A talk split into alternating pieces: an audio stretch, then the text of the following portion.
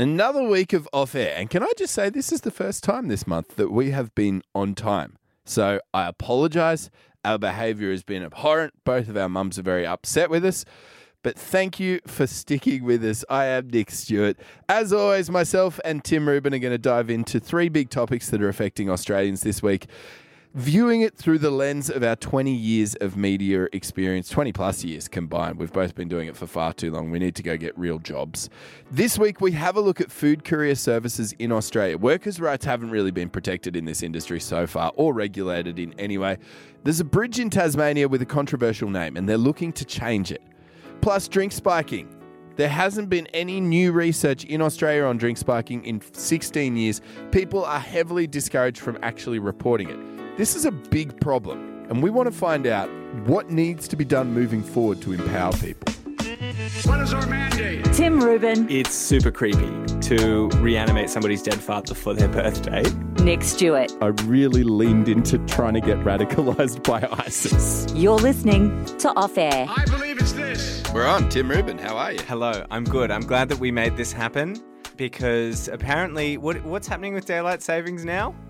We've what, what the fact we're on the same timeline? Yeah, I get a message from you this morning going, "So is my one o'clock your twelve, mate? It finished a fortnight ago." Did, the only thing I can think is that because we're so digital now, you didn't have to turn a clock back. no, I didn't turn any clocks back. But I also just I don't know what happens with Queensland anymore. It's been a long time since I lived there.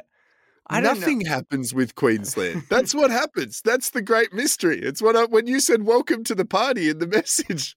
The party's always been here, my friend. We don't change our times. It's you people that do. But also, I've never changed my times messaging you because when we schedule our podcast, we generally go off my time I know. I just you- fall into your time because it's- Queenslanders just get used to doing the math in their head.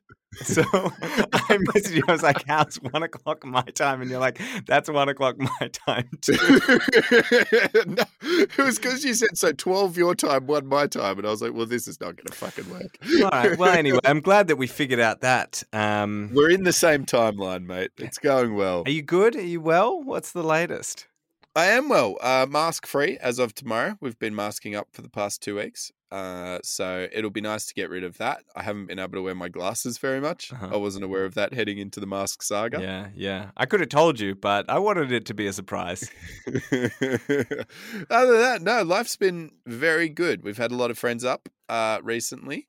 So people visiting Toowoomba, and Toowoomba is the least Queensland town I have ever lived in in terms of climate because it's up on the mountains. Mhm. It's actually very picturesque and beautiful, and it's not a seaside town, and the weather fluctuates. So I'm really enjoying having autumn because it's a foreign concept to most Queenslanders. So having beautiful, crisp, clear days and the um, leaves are starting to fall off the trees. It's really pretty. I've um I've been to Toowoomba before you lived there. I've been there once. I had a I had a partner who um was born in Toowoomba. This is when I was in my early twenties.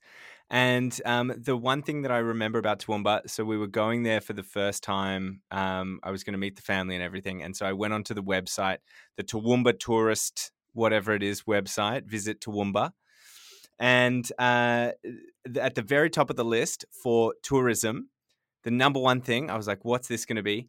Cobb and Co Museum, the number one largest horse-drawn carriage collection in the southern hemisphere. And then I was very ex- I was more excited to see the Australian Roads and Transport Museum, home of the second largest collection of horse-drawn carriages in the southern hemisphere. What is with bloody Toowoomba and horse-drawn carriage collections? Do you have a personal one?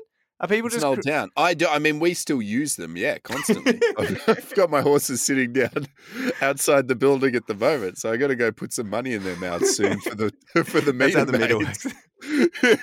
I love that. I love that there are warring horse-drawn carriage museums. Um, That's the second cool thing. The first cool thing is the original mayor of Toowoomba. I believe he was also premier of Queensland at one point, and he was a scoundrel, Tim. He was once caught running down the main street of Toowoomba, Ruthven Street, wearing only a hat because a man had found him in bed with his wife and oh. chased him down the street. and he'd been to jail multiple times. So it's a very Queensland story. That's It's brilliant. also a very mayor story. Yeah. You see a lot of mayors are very corrupt. I'm gonna I'm gonna get into politics for all that. oh man. Story number one. A few months ago, you brought to everyone's attention, Tim, um, the the massive, massive issue with the gig economy at the moment in Australia, specifically around food couriers. Uh, and it, I was blown away when you pulled out the fact that one food courier is dry, dying on our roads every single week. But it makes a lot of sense when you broke it down because it, it attracts a lot of migrant workers. They're not paid very much. There's no workers' rights.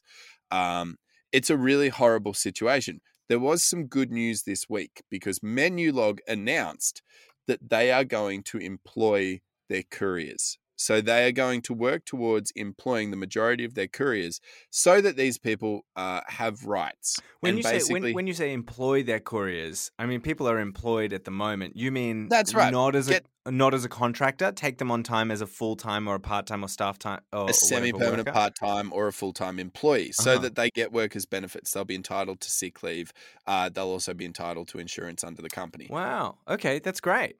It is. It's really good news. Uh, it's it's also interesting though, because it has been met with a little bit of backlash uh, from other companies saying that they can't do this or they can't match this and still charge the same amount they're charging now. And it turns out Menulog will probably increase their pricing as well. First thing I wanted to know is would you be willing to pay more for an ethical food delivery service? Yeah, I would. This is so-. Um, like you said at the start, this is something that we brought onto the podcast a couple of months ago, and I remember when the news story broke, and it was something that was that I had no idea about until I saw uh, this one story pop up. I believe that it was on a website called The Conversation that looked into the fact that these drivers a have no rights and b because of the pressures that they're under, like they're they're riding around on I mean, sometimes mopeds, but usually just regular bicycles on Yeah. crazy busy city streets. And they're doing it under inse- because they're paid per delivery as compared to being paid for their their time. So their pressure is to drive as fast as they can or ride as fast as they can. And if they don't, then uh, like they're making such a small amount of money that essentially they they will starve. Mm. So the pressure is work hard, ride fast, and what that creates is a situation where people get hit by cars. And like you said, we're at a rate earlier this year, I'm not sure what it's at right now, one person a week was dying on the roads who was delivering food. Yeah. So the so it's a great question. Would I be willing to pay more? And this is a question that pains me horribly, Nick, because it forces me to look at myself in the mirror and it exposes a terrible part that I'm quite embarrassed about. Because we have this podcast where we talk about all of these rights and we talk about doing the right thing in the world. And I like the idea of believing that I'm a good person who's having a positive impact on the planet. And I try my very best to do that. But when you boil it down to the question, how much more would you be willing to pay for someone to deliver me a hamburger and for them to have sick leave and insurance? Two or three. What's your number, Tim two or three more dollars. Like at the moment, it's five, it's five dollars delivery. It's five dollar delivery now, uh, probably as an average. Yeah, I can imagine myself paying seven or eight. How much do you get food delivered? Oh, um, maybe once a week. Okay. Yeah. How Okay. is that terrible? Wh- What is No. is that? No, no. No, it's not terrible. No, it's not terrible. I think the more terrible. Ah. I don't want to say we all have personal responsibility for our decisions and we all make those decisions. I would like to think we live in a country which doesn't allow this industry to manifest. I would like to think as a collective Australians because this is a really really cutthroat level of capitalism Yep. in my opinion that has evolved from America where they are cutthroat capitalists. Yes. I would think that we would have government intervention that would step in and protect these people and ensure that there is a correct rate paid because there is no doubt that these people are getting paid below a livable wage and below a minimum wage at the moment. Yeah. Can I ask? Because you you made me do it. Yeah. How much more would you pay? I would uh, see for me it goes two ways. I had Jazz and I have really we were really into food delivery probably more so at the start of the pandemic. Um, I can't. I honestly can't remember the last time I've even had food delivered. But that's more just from the perspective of we don't want to pay any fees. If that makes Right. sense, like we're, we're we're in a situation where we that- can go out and get it. And also when you live in Toowoomba, um, and because I was living in Bendigo, it, it's Yeah. It, it's five minutes. Everywhere's Exactly. everywhere's Yeah. five minutes, really. Um, Yeah. But sometimes, I, like we last got it on Sunday morning. We had had like a big day with drinking involved. We weren't necessarily hungover. You know when you're just tired.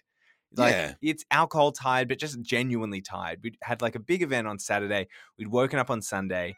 We'd picked a movie. We'd put it on our laptop, and we were like, "Should we get breakfast in bed?"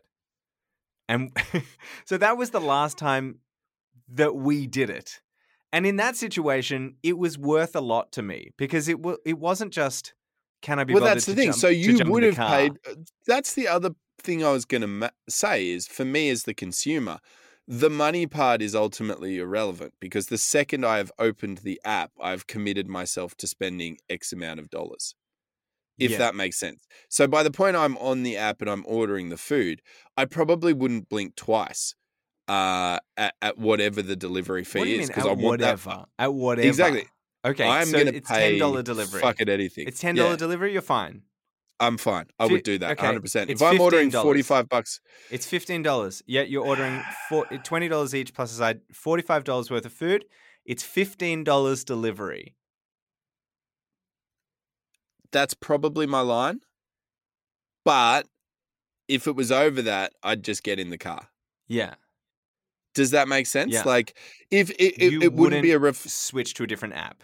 exactly right. where yeah. it was because I don't think I think Menulog in general does a better job than most at actually because the other side of this is most restaurateurs that I've spoken to um, don't get paid enough money to do Uber Eats. Like there, there isn't a strong enough benefit to the actual restaurants. They they don't make a great sum of money off doing this, and the quality of their food. They often find they get a lot of negative reviews because their food's been sitting in the car for half an hour before it gets to the person. Because people who are doing the deliveries are trying to double up and they'll pick up a whole bunch of them so that they can make it more efficient for them. What you've done with your answer by saying, well, I would pay X amount, but if it was higher, I would get in the car. What you've done is you've highlighted that there's a problem with the situation at the moment where there isn't actually that choice at all. So right now Yeah. we're choosing between three or four bad options, all of which are committing the same, uh, really like atrocities to Australian workers that that have avoided um, the systems that we as Australians have created. So I think it's going to be really interesting to see if this move by Menulog attracts a whole bunch of usage, or if they crash and burn because nobody wants to spend the extra money. It's very. I understand what you're saying, uh, but those jobs will then move elsewhere. Like I don't think that these people, like they, these are generally immigrants to our country or people that are involved in the gig economy, are fucking hard workers. Yeah. And they will find other industries in which to to implant themselves that Oh. it could potentially benefit them more. But if Menulog goes down, it's just gonna the same amount of people. It, it'll just go to Uber and Eats, most yeah. of these people have all of the apps on their phone and are working for all three of those companies and switching between the three. Does Menulog? I guess this is the big question: is what is the dollar amount? Does Menulog say? No, they haven't released any statement uh, as of yet. But I did want to point out because because I think we can put a uh, I think we can put a pin in this story and say, look, yeah, there's there's there's always a cost to convenience, right? Mhm. Like there's always going to be a cost to convenience.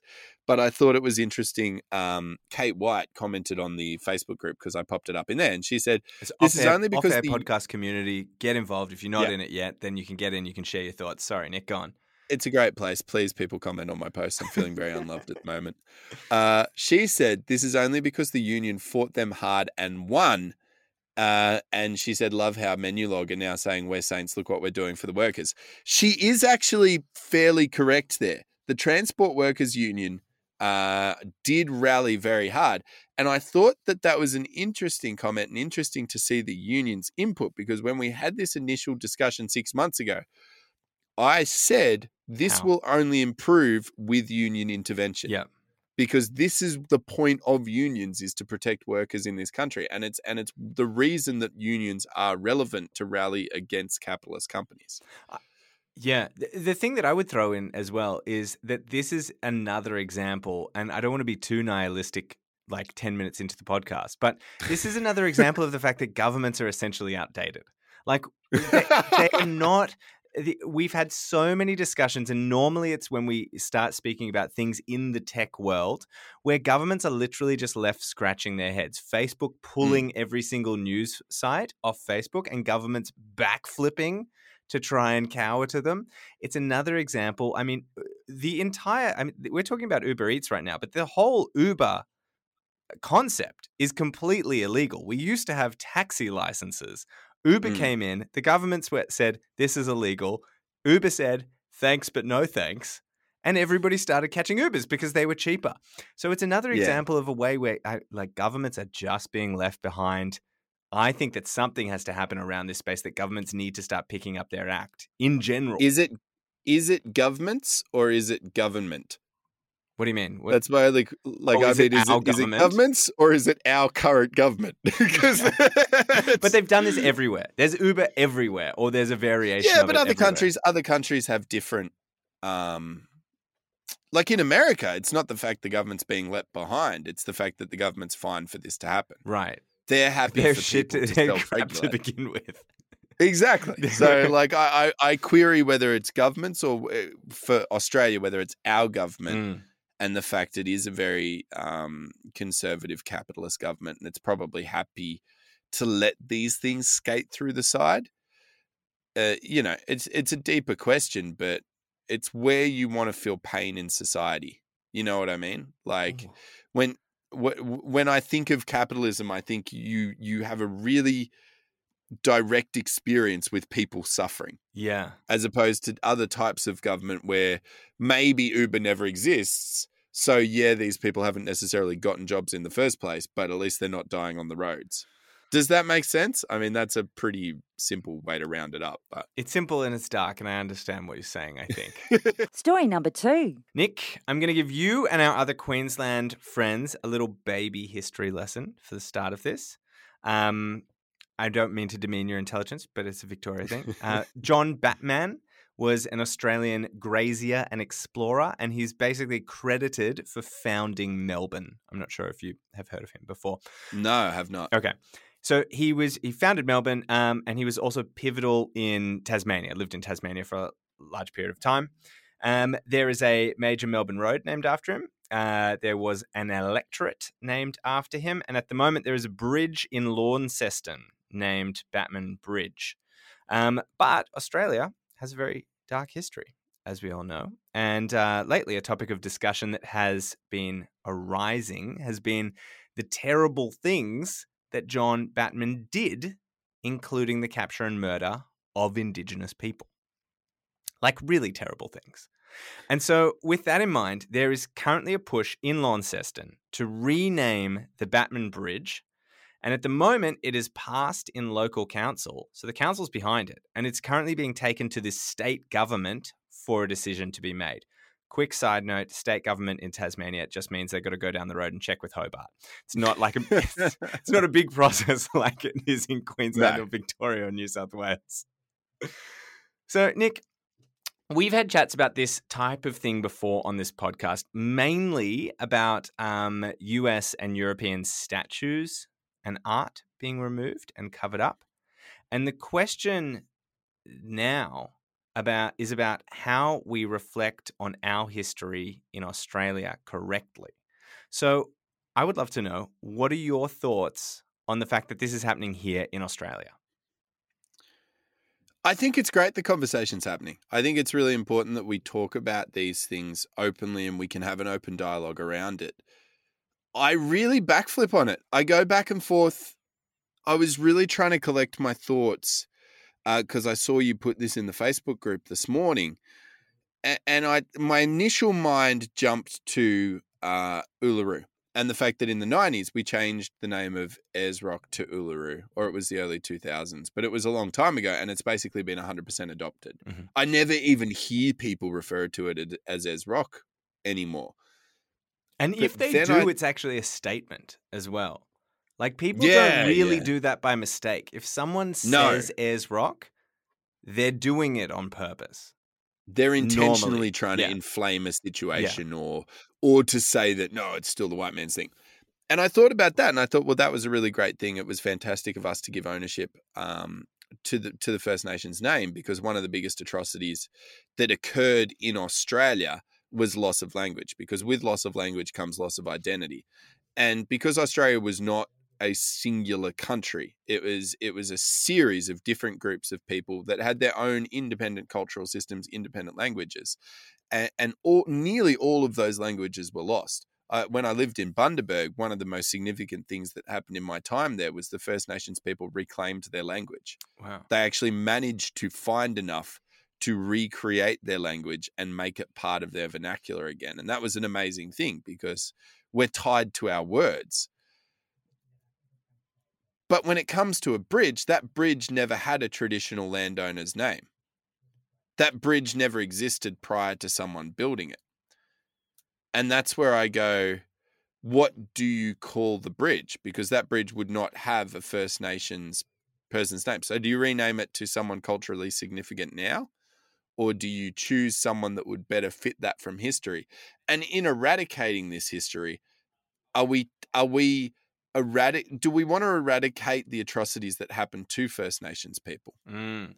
They're the questions that I sort of weigh up when this action happens. I'm not in I, I, I am not super invested in in whether the bridge changes names or not because I don't live there and it's not going to have a direct effect. But I'm curious to know what you evolve it to and what part of history are you taking away as a result. I think it's um I mean it sounds really funny to say, but the fact that it's a bridge is actually really pivotal to this discussion. Because exactly like you said, it's uh, Uluru was something that was freestanding and had a name before and was renamed when Mm. white people arrived. Um the fact that it's a bridge is two things in my mind that set it apart. The first is like you said, it didn't exist beforehand. So it was named essentially recently in modern history. The second thing about the fact that it's a bridge is, I mean, it's such a boring note to be. Uh, the second thing about its bridginess um, is the fact that we've previously had this conversation around statues um, Mm. and their importance. And I think that a statue um, and some type of commemorative artwork, uh, a plaque, anything like that, is essentially a, a- is essentially a celebration of somebody. And I can totally understand the removal of something that idolizes and celebrates a person who was terrible. However, a bridge is not necessarily a celebration, it's just a thing. And Yeah. so there is definitely a movement of where that line is in the sand of saying, are we removing anything that has cultural significance, that has a throwback, a hark to some of the atrocities of our past? And are we then potentially erasing some of our history? Or are we moving in the right direction? So the fact that it's a bridge, I think, actually makes it way more interesting than if it was. It a- makes it more challenging. Yeah. It makes it a, a more difficult thing to try to work out. And uh, I guess is the bridge is the fact that this bridge is named after this man. A, do many people know that? And B, is that causing they do now. harm? They do now in Well, they do yes, now they do because now. of this story. Um, but but again, at what point do we rename towns? And at what point do we do we apply this to other countries? Mhm. And at what point does this then? Because I got to be honest, most of history is full of really shit stuff. It's dark. It's very It's- dark. So yeah, it is. So the question then becomes I mean, you and I both lived in Townsville.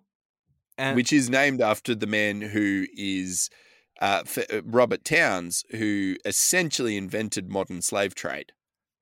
and that's where Townsville comes from. And so it's it's it's so rife.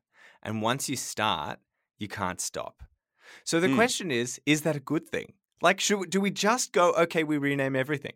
Like, is that bad? Last week on the podcast, we spoke about Daryl Somers being, was it last week or maybe the week before? Two weeks ago, Daryl Somers from Hey Hey It's Saturday saying, Well, we used to be able to do these types of jokes and they were offensive, but I didn't care. And it's sad that we can't do that anymore. And my point Mm. was how wonderful that we've moved forward so far. Shouldn't we be open minded enough to go, Hey, this is great. We've learned something and now we're in a different place?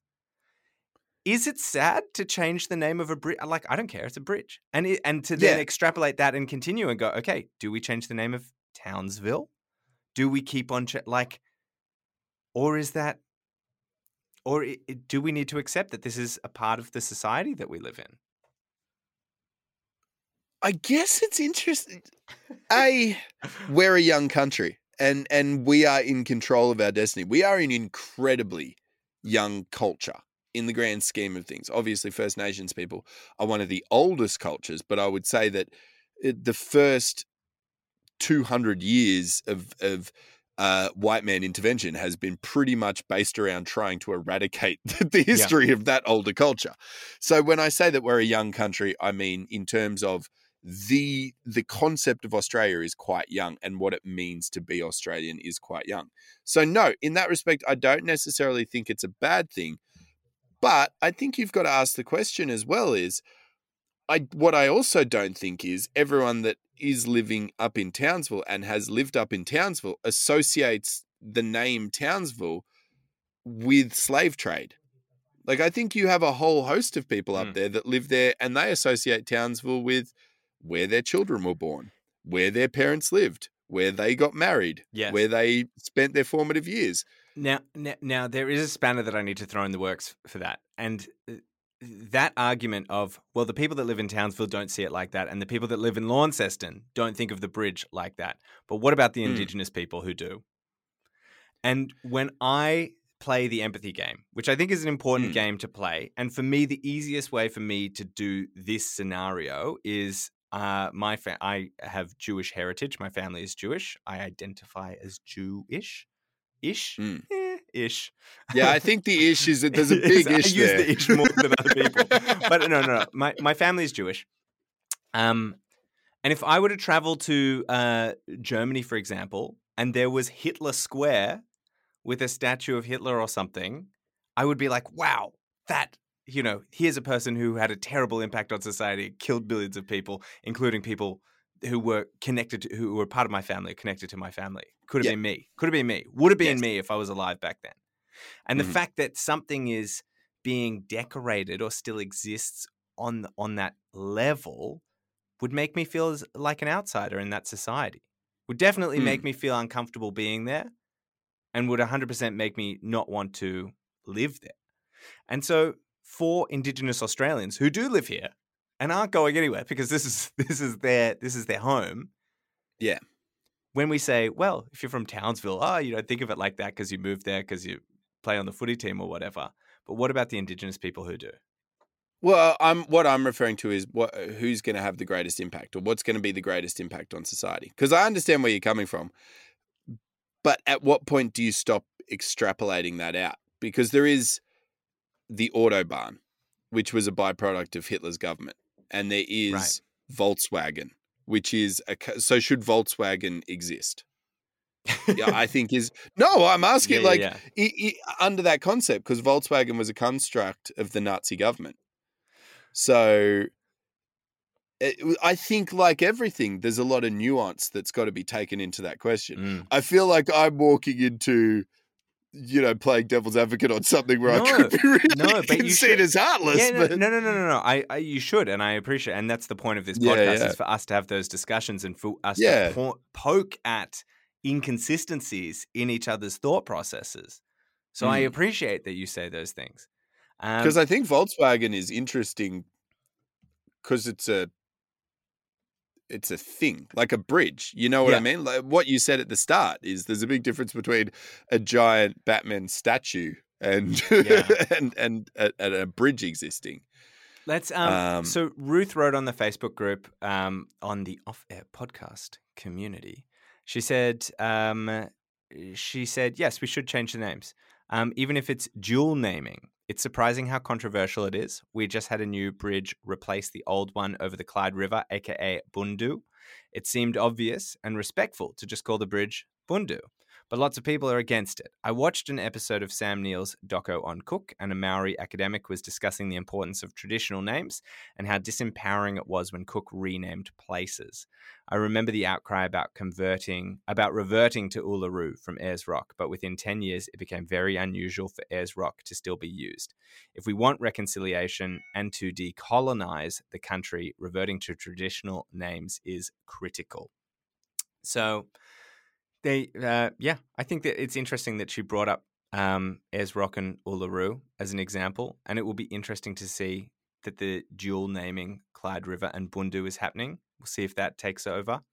Um, I am extremely pro uh, uh, uh, reverting back to First Nations people's language when it comes to landmarks. I Uh-huh. I I, agree, I very much support that because as it, the most important thing to culture is language, Yeah. and they did a great job of trying to eradicate and take power away from people by taking away that language. So I really like that. It's when it comes to physical structures that it becomes a hard, hard conversation. yeah, and it keeps going forever, exactly as Mm. as we touched on. I don't think we're going to get to the bottom of it right now. Um, do you, thi- do you think that they should do the bridge? Let's just do just the bridge, nothing else. You think they should do the bridge? I don't know enough about the context of the people. I don't know enough. He I was look if they if He killed a lot, like he killed a, like he massacred. he was really He was bad. really I, I bad. assume that he probably Yeah. was. And oh, and do I you- think that they should? Can- is a hard question. Do I think that they will? Yes. Yeah. Can I give you a tiny other bit of context? You know how I said there was Yeah. an electorate? They changed the name of the electorate Well, because of go. this. Yeah. Well, ta- like Tasmania is an extremely. It's weird because I think a lot of people think it's like some backwater. And Tasmania is an extremely progressive state. Totally. It's probably the most progressive state Well, in because you Australia. have two arts towns. Launceston Yeah. and Hobart are both like incredible, like food, wine, arts. Yeah. Mm, like uh, super green state and um, super progressive culture. So I think it will happen. Does it offend me that it is happening? No. So in that respect, I guess the answer is yes. I'm cool with. you know what I mean? Like, Yeah, totally. Yeah. Do the bridge. Story number three. This is a really interesting one, Tim, and I think you're going to find it very interesting. It, it's based around a story that was on ABC recently, and it involves a girl called Prue. And Prue was celebrating her 20th birthday at a bar, at which point she had her drink spiked, which I think every single person listening right now either has a friend who has had their drink spiked or been or, or accused people of having their drink spiked or they have had their drink spiked Something just came at one moment, came into every single person's head right then. Yes. 100%. Exactly It happened right. to me. Yeah. I'll Yeah. tell you mine in a minute, but yeah, go on. Yeah, cool. I'd love to hear that story. Well, not cool that it happened, No, but- obviously. But Prue's story, uh, a man approached her at the bar. They were having a conversation. She turned around. Then, sh- then he has put something in her drink. Uh, she's turned back, drunk her drink, begun to hallucinate about half an hour afterwards, gotten in a really bad situation. Fortunately, her friends were able to get in contact with her mum, and her mum came and got her, which we all know that story could have gone way worse. Mhm. Where I think it's interesting is when she got to the hospital, and this was in Melbourne, uh, in Brunswick Street, she asked to be tested. And she was dissuaded by the hospital for having a drug test because they said she could potentially then have on record that she has had drugs in her system, and there's no way that they could um, prove that that had happened by spiking, and it could have a negative impact moving forward on employment opportunities and a whole host of different things, Oh. which I did not even know existed. No. I did not even know existed as a situation. Uh, but because she was dissuaded, um, she decided not to be tested, Mhm. and therefore they couldn't really do anything about it. And apparently, this is a really big issue, and it's actually leading to our statistics around drink spiking being way off. Totally off. We have no idea how prevalent drink spiking is, how often it's happening, or where it's occurring, because there is a lot of pressure put on predominantly women. It is it is predominantly women who have their drinks spiked. Um, a lot of pressure socially being put on them that they're either making the story up or that they're lying about being spiked, or that they've taken the drugs under their own volition.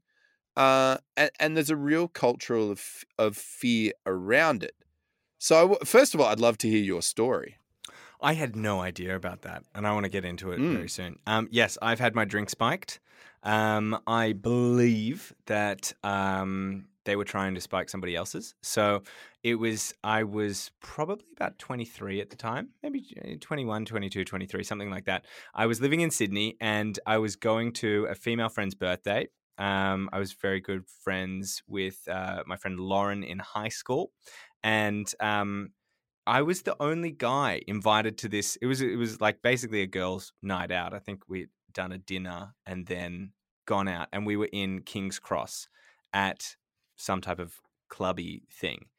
Um, and I was. It was a period of time in my life when I was on a no drinking stint. So I Yeah. uh, maybe six months or something of no drinking. So I was 100% sober and 100% sure of the fact that I was 100% sober. Mm. And uh, I was with this group of girls. I had ordered a Coke from the bar.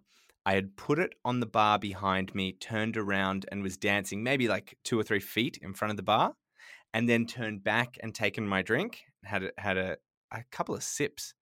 And within 30 seconds, I felt my whole body go completely rubbery. It was as if I was the highest that I've ever been in my life from a couple of sips of this drink. And all I can say Mm. is I thank my lucky stars that um that I hadn't been drinking alcohol that night because if I had been drunk, I probably would have just gone, "Ooh, the alcohol's really hitting me." Like I wouldn't have been able to put my finger on exactly what what that was. Whereas I was so sober, I went, "Wow, there's something in that drink." And my assumption is that uh all of our drinks were kind of together. And I think that somebody would have thought, okay, that's a big group of girls. I'm going to hit that.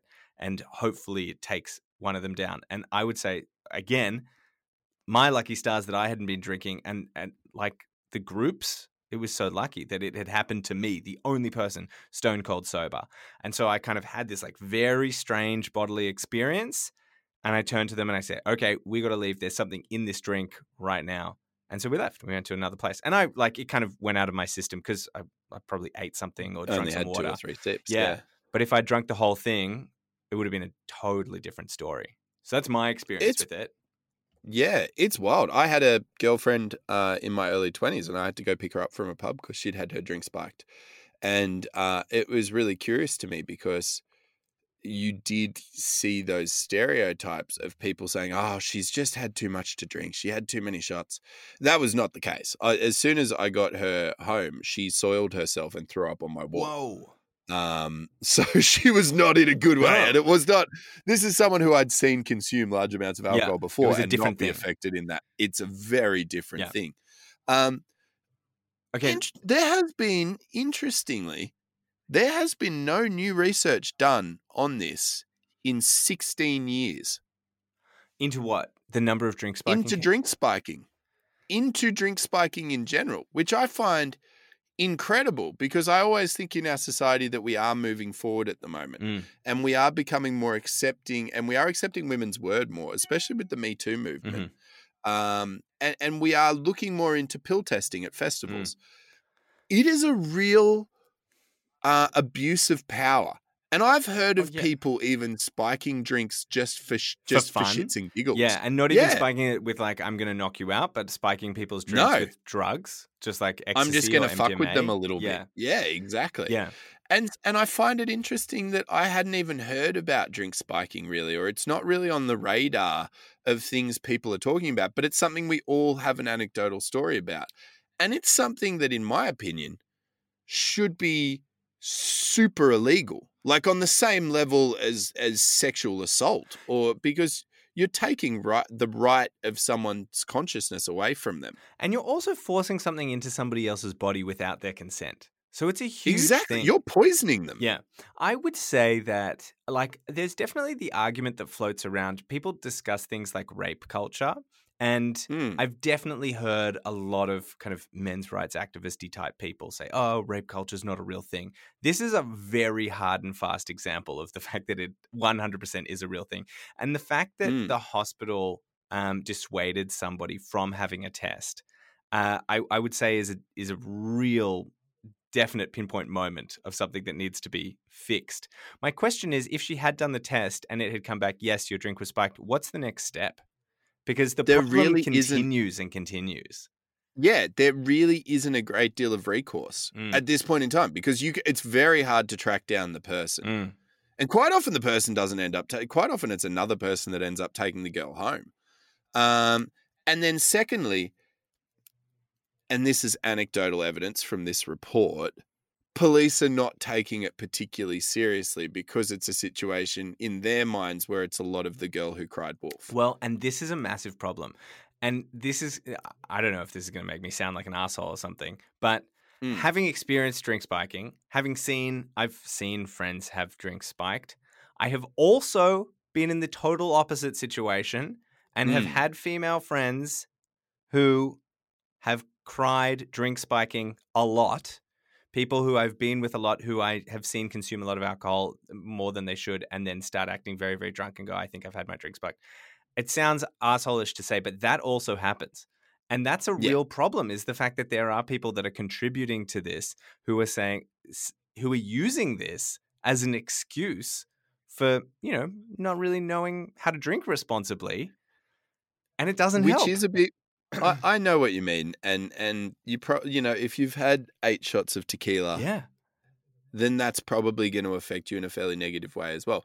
Look, I think when you when you bring that up, it speaks more around the fact that Australia most certainly has a binge drinking culture, and it's something that we we as a society probably need to work better on. We are we are renowned mm. internationally as binge drinkers. Mm. Uh, and that's where it's probably more interesting is uh, having lived in Scandinavia in a formative part of my life, they are big drinkers, but they are not binge drinkers and they don't drink to an excessive point. Whereas we celebrate from basically the age of 16 to 26, we celebrate binge drinking. It's, it's not only is it part of the culture, but it is basically encouraged on a high level. So I think Australians in general, we have a fairly negative, um, negative attitude towards drinking, which, Which probably, probably- doesn't help this. Which probably doesn't help. I would say is a separate issue, but also they are de- they would definitely be linked. So Yeah. yeah, And so that's where it's interesting. What I'd love to see is more research, more accountability, more belief from um, uh, positions of authority. I think research is that, like, surely we should at least fucking look into this. Where is this? when, when you were saying, um, when, when you said eh, then it's going to be on your on on your what chart or your statement or something, and that could come back to bite you. What situation does that happen in exactly? Because I I know that um, if you're applying for a job, they can find your criminal record. Are they getting your hospital records? So they said that if you test positive for something, that could go on your permanent record and that could affect your future job prospects in cases where you have to declare that you've taken drugs. So I'm assuming it's potentially for things involving law, uh, things involving the military, um, I don't know, lab tests. Maybe maybe politics in some respect. I'm not. I I I, I, I work in. We've we've both spent most of our adult lives working in media I which which uh, I can't say I've ever been drug tested. I love that there are jobs where they're going to look into your history and find your hospital records to figure out if you've ever taken drugs or not.